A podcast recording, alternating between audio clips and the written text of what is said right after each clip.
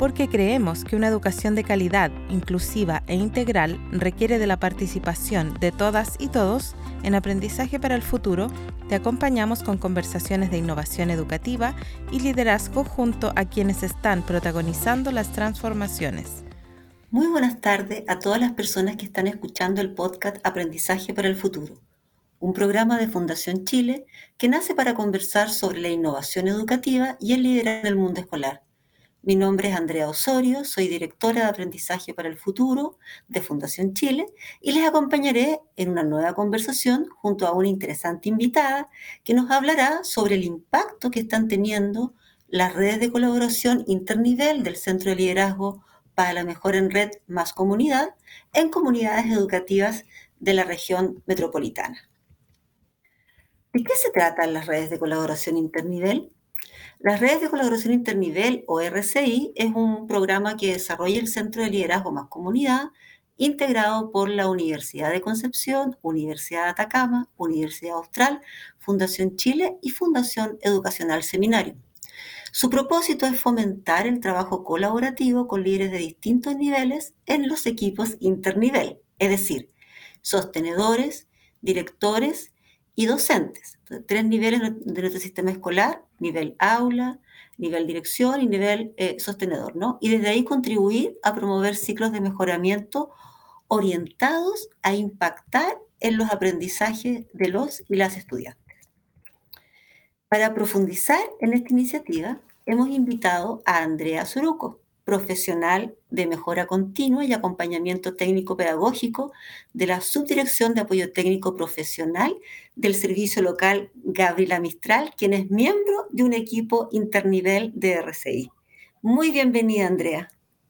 Hola, Andrea. Muchas gracias. Gracias por la invitación. Excelente. Que nos puedas acompañar. Te agradecemos a ti y tu tiempo para abrir un poco eh, este tema, ¿no? Eh, sobre... Eh, las R C I. Pero antes, cuéntanos un poco eh, cómo, cuál, eh, cómo es tu rol en el Servicio Local Gabriela Mistral. ¿En qué consiste?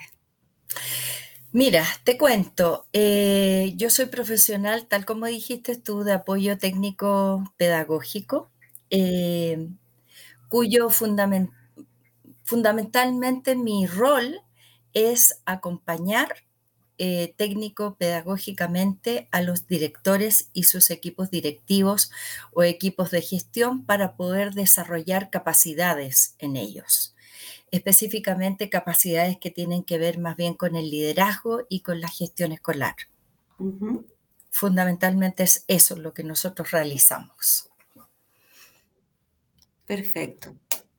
Entonces podríamos decir que tu rol Eh, se focaliza en el desarrollo de capacidades de los actores del sistema. Exacto. para eh, sí. sostener, ¿verdad? impulsar y sostener estos procesos de, de mejora que estamos todos y todas muy claros que necesita nuestro, nuestro país. Sí, entonces, desde este, desde este rol que tú desarrollas en S L E P, entonces uh-huh. recibes eh, una invitación para formar las redes de colaboración y, y ¿quiénes más las conforman? Cuéntanos, por favor, cómo, cómo fue ese proceso. Bueno, eh, ese proceso fue tal cual, hubo una invitación este, por parte de ustedes y, y también esta invitación recayó en uno de nuestros colegios, eh, la Escuela José Bernardo Suárez de la comuna de Macul, y eh, yo me integro a esta red porque eh, soy profesional de acompañamiento de este colegio, eh, ya este es mi tercer año. Y, y con eh, justamente con las redes de colaboración de internivel, este es mi segundo año que estamos trabajando justamente en esta red que ha sido sumamente importante. Mm, perfecto. Así es que de esa manera eh, es como yo me integro y como también esta escuela se integra a, a este trabajo que estamos realizando. Perfecto. Ahora que te escuchaba, creo que es bueno para quienes nos están eh... oyendo a través de, algún, de, de alguna de nuestras plataformas, eh, p- poder explicar que el Servicio Local de Educación Gabriela Mistral es uno de los once, ¿no?, servicios locales sí. eh, que están implementados en el país en el marco de la nueva educación pública. Uh-huh. Y, y, y esta, estos servicios reúnen a más de una comuna, ¿no? Sí. Ahí, en, en el caso de ustedes, ¿son las comunas de...?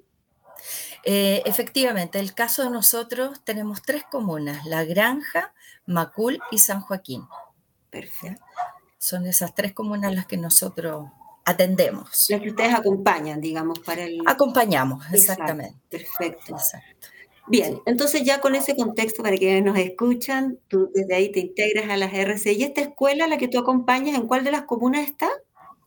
Esta escuela está en la comuna de Macul. En la comuna. Está situada Perfecto. En la comuna de Macul. Sí. ¿Y cómo ha sido entonces tu, tu experiencia trabajando colaborativa, colaborativamente eh, con líderes? Porque has, trabajas en esta red internivel entonces con un director, con docentes. ¿Cómo ha sido esta experiencia? Es raro, ¿no? Porque no, yo no había escuchado antes de, esta, de este trabajo internivel. Sí. Bueno, eh, fundamentalmente... Eh, Yo me he ido integrando, hemos estado trabajando con el equipo eh, directivo, ¿ya? Eh, con la directora y con su equipo, y, y específicamente estamos realizando un trabajo con esto del, de las redes de, de, de todo lo que es la colaboración de internivel.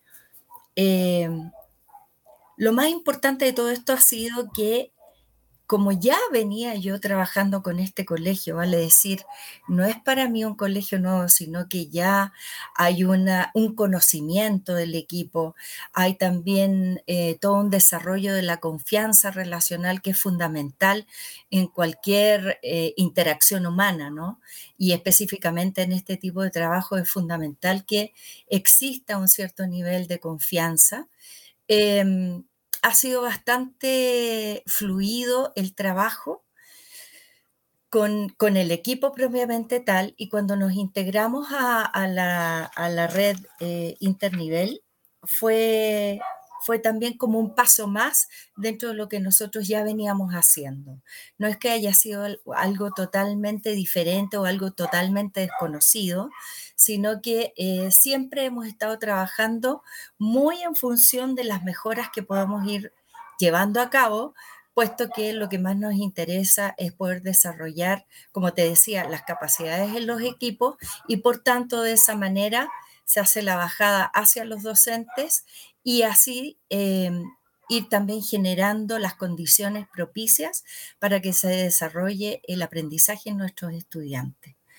Eh, por lo tanto, esta experiencia ha sido una experiencia enriquecedora desde el punto de vista de la co-creación que hemos ido realizando con el equipo, donde en este equipo directivo también se integraron para este trabajo dos profesoras, que eso ha sido bastante importante, una profesora de educación física y una profesora general básica este, con menciones matemáticas.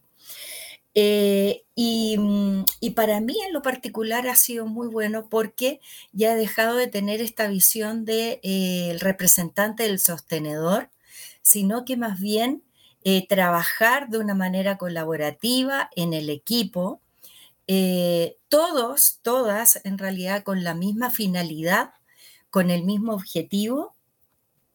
Entonces, por lo tanto, ya nos estamos viendo más bien desde el mismo nivel, Eh, eh, desde un nivel de, de colegas, eh, que todos estamos trabajando en función de lo mismo. Eh, en ese sentido, hay elementos que han sido cruciales, como por ejemplo, nombrarte algunos, eh, la escucha activa, el respeto, el desarrollo de la reflexión, ¿ah? Teniendo como centro siempre el núcleo pedagógico, ¿ya? Eh, que para nosotros es muy importante. Por lo tanto, este trabajo eh, ha sido muy positivo en, en, en general desde toda perspectiva. Muchas gracias, Andrea. Eh, varias cosas que, que destacar, ¿no? En relación a, a la experiencia que nos comentas y... y los aprendizajes que tú logras identificar. Creo muy interesante, eh, y, y cuando tú decías, nosotros ya veníamos trabajando en, en, esta, en una dinámica y con esto, digamos, como que se concreta a lo mejor. O sea, y, y tiene mucho sentido pensando que lo que plantea la nueva educación pública tiene mucho foco con la colaboración y con generar una nueva relación también entre eh, el sostenedor, directivo, eh, docente, asistente de la educación, una visión mucho más de comunidad. Y, y en ese sentido, claro, es lógico que ustedes ya hayan venido impulsando estas dinámicas y, y qué bueno este encuentro eh, con, con este proyecto que les permite también ir identificando aún con mayor claridad cuáles son los elementos para lograr ese trabajo colaborativo y en red, como se plantea en la educación pública. Y ahí, claro, tú planteabas algo fundamental, que es la confianza relacional. Eh, poder generar, sobre todo cuando estamos en una... Eh, en un sistema tan jerárquico, ¿no? Generar una dinámica de confianza entre, como tú dices, él o la representante del sostenedor, el director y un profesor o profesora, eh, sin duda eh, no, no es fácil, ¿no? No, no es de un día para otro que se rompe con, la, con esta idea de jefe eh, empleado, que no, que no sirve para el mundo educativo. Entonces, eh, claro, me parece que, que ahí tú das con un punto clave que tiene que ver con este, la importancia de la confianza para...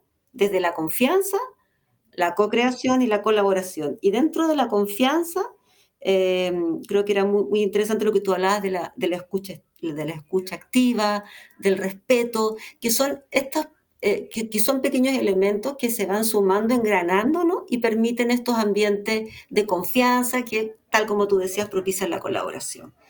Y, y tú nos comentabas, nos comentabas que se organizaron en función del núcleo pedagógico. Entonces, para quienes nos están escuchando, eh, de acuerdo a Richard Elmore, que es un investigador eh, educativo que ya falleció, él establece el núcleo pedagógico como aquella triada, una dinámica que se da entre eh, el profesor o profesora, lo que los y las estudiantes deben aprender, y los y las estudiantes. Ahí se da una dinámica que es muy importante, que es el corazón de nuestro quehacer, quienes estamos trabajando en educación. Entonces ustedes analizaron esa dinámica para identificar problemas, ¿no? Y en función de eso, eh, poder avanzar en alguna idea de mejora.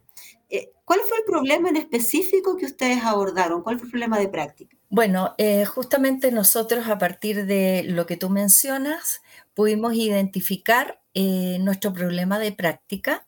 Y específicamente nuestro problema de práctica está relacionado con las estrategias de enseñanza-aprendizaje de comprensión lectora, requieren mayor colaboración del equipo de aula en el diseño e implementación.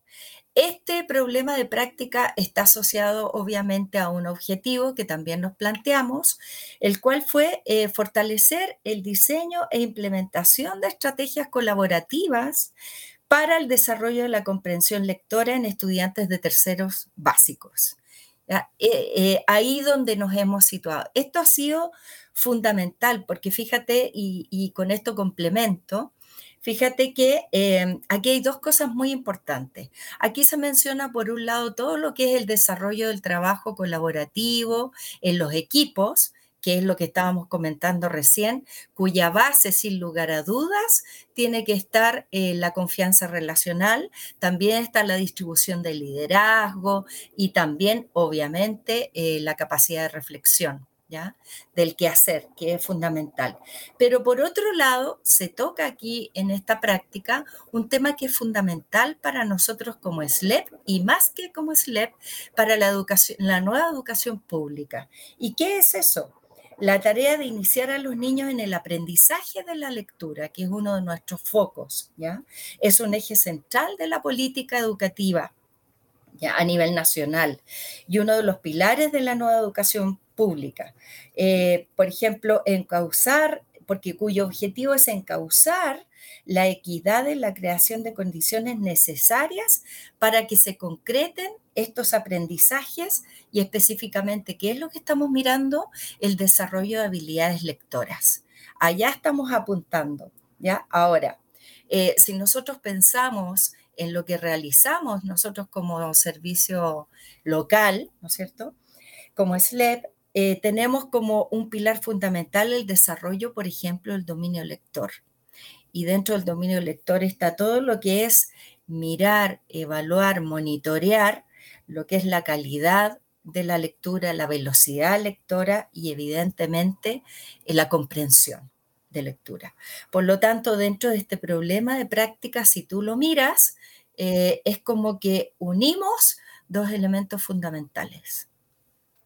Muy, muy interesante y, y bueno, sin duda que la, la comprensión lectora y cómo lograr una dinámica que facilite los aprendizajes es un desafío que tenemos como país. Estoy de un foco en la política, sobre todo ahora que estamos en este proceso de reactivar los aprendizajes. Sabemos la importancia que tiene eh, la expresión escrita y oral, ¿no? Y en ello la lectura, eh, para el desarrollo integral de niños y niñas.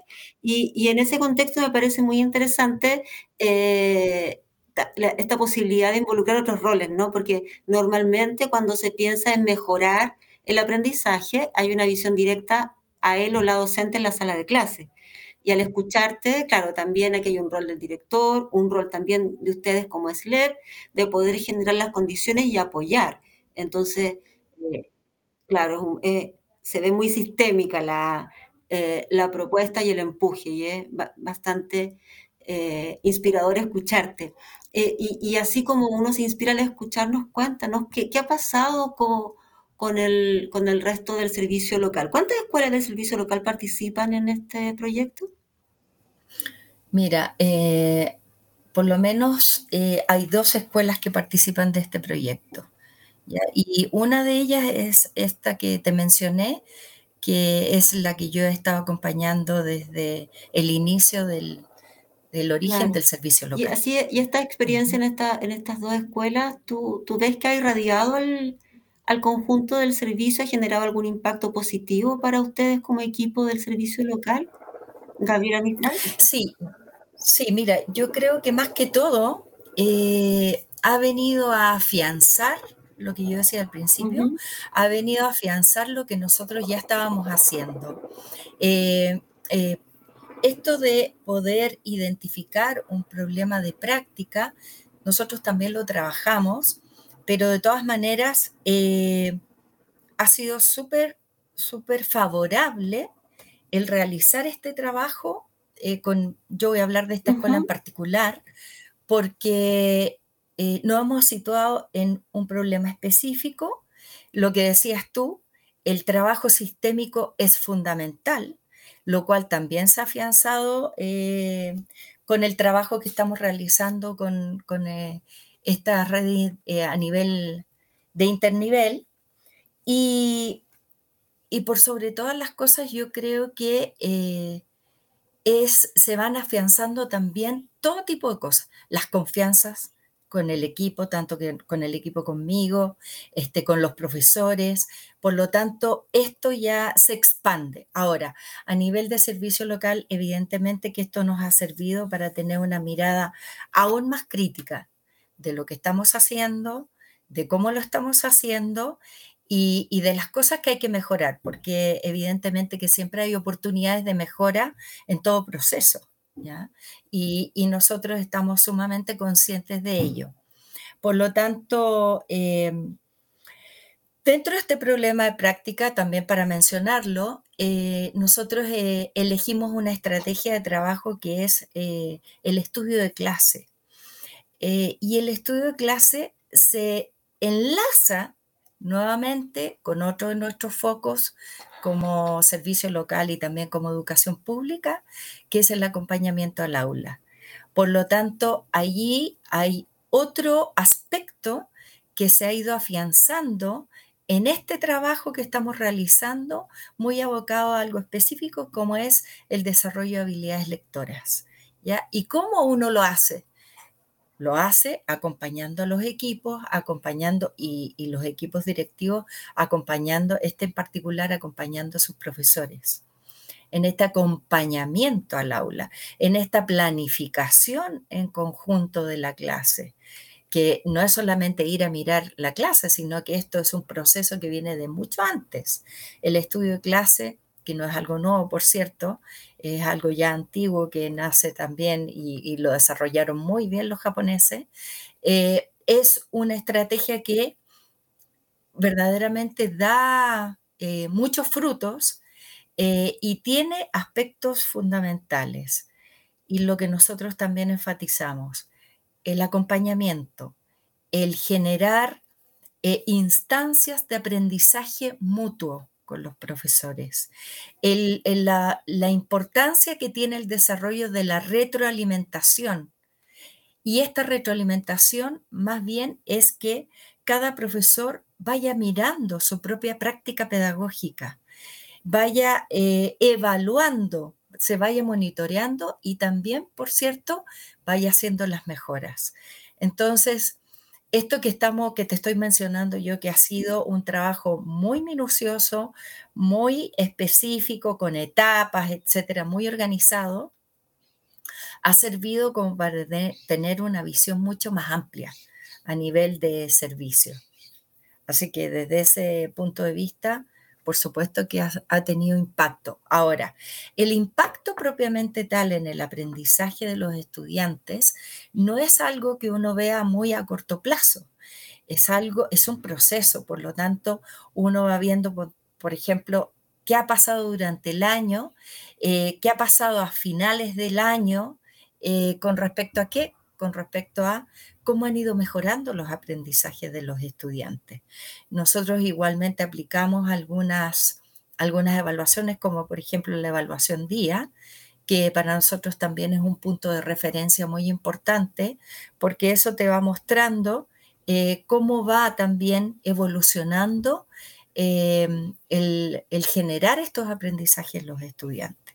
Así es que ha sido como realmente, yo te diría, un... Tenemos un abanico de posibilidades que el trabajo con, eh, con las redes de internivel lo ha favorecido enormemente. Perfecto, que, que, que bien escuchar eso, como que la, la mejora además eh, no queda solamente encriptada en un establecimiento, sino que logra permear. Y, y cuando escuchaba el nombre de esta estrategia que tú comentabas que habían utilizado para enfrentar este problema en la práctica, el estudio de clase, pensaba, claro, hoy día todos tenemos que estudiar eh, en el sentido de que a la escuela ya no, no podemos pensar que solamente niños y niñas van a aprender. Nosotros también como adultos tenemos que aprender sobre porque tenemos un, un siglo veintiuno bastante cambiante, desafiante, y por lo tanto... Eh, el, el aprendizaje, la, la escuela, los liceos deben ser un espacio para, para poder disfrutarlo, ¿no? Y, y tal como tú dices, claro, estos impactos desde el punto de vista más cuantitativo se ven a largo plazo, pero lo más importante, pienso yo, que en el proceso los niños, las niñas y también las y los profesores lo estén pasando bien, porque también cuando hay tanta presión, eh, cuando hay, hay, es bastante la, el agobio. Entonces, también... poder tener estas prácticas colaborativas, ver los problemas de manera común, tener una estrategia que, en donde la, no es evaluar al profesor en la sala de clases, sino invitarlo a aprender de lo que hace, es una visión que también refresca. Entonces, eh, súper súper bien escuchar y, y muy interesante que, que, que te estemos desarrollando estas experiencias en el país, porque pueden también inspirar a otros territorios y sobre todo a otros servicios locales que vengan en el futuro. Entonces, muchas gracias, Andrea, por, por, por esta conversación y, y darnos a conocer esta iniciativa del Centro de Liderazgo Más Comunidad. Eh, quiero aprovechar de contarle... Encantada. Gracias. Quiero aprovechar de contarle... Encantada. Gracias, Andrea. Nosotros también de escucharte. Y, y aprovechando antes de cerrar este espacio, quería contarle a nuestra audiencia que si quieren fortalecer sus competencias en liderazgo educativo, hoy existe una excelente oportunidad. eh, Más Comunidad ofrece cursos gratuitos abiertos a profesionales de la educación en los que pueden inscribirse. Eh, son cursos en línea eh, y están disponibles tres programas. Tenemos Liderar el Cambio Educativo, Liderazgo y Ciudadanía y Liderar el Aprendizaje con Enfoque Socioemocional. Para quienes estén interesados en inscribirse, deben ingresar al sitio centro más comunidad punto c l y completar eh, sus datos personales en el formulario de registro. Y con eso también ampliamos, eh, seguimos ampliando estas herramientas de aprendizaje que todos y todas necesitamos. Y antes de despedirnos, y como es habitual, eh, queremos invitarles a compartir una innovación educativa a quienes nos estén escuchando o proponernos un tema de conversación para este programa. Pueden escribirnos al correo aprendizaje futuro arroba f c h punto c l. Gracias por seguir acompañándonos en estas conversaciones para la transformación educativa. Esto fue Aprendizaje para el Futuro, una conversación necesaria para la innovación educativa. Escucha este y otros capítulos en Spotify, Google Podcast y doble u doble u doble u punto educar chile punto c l.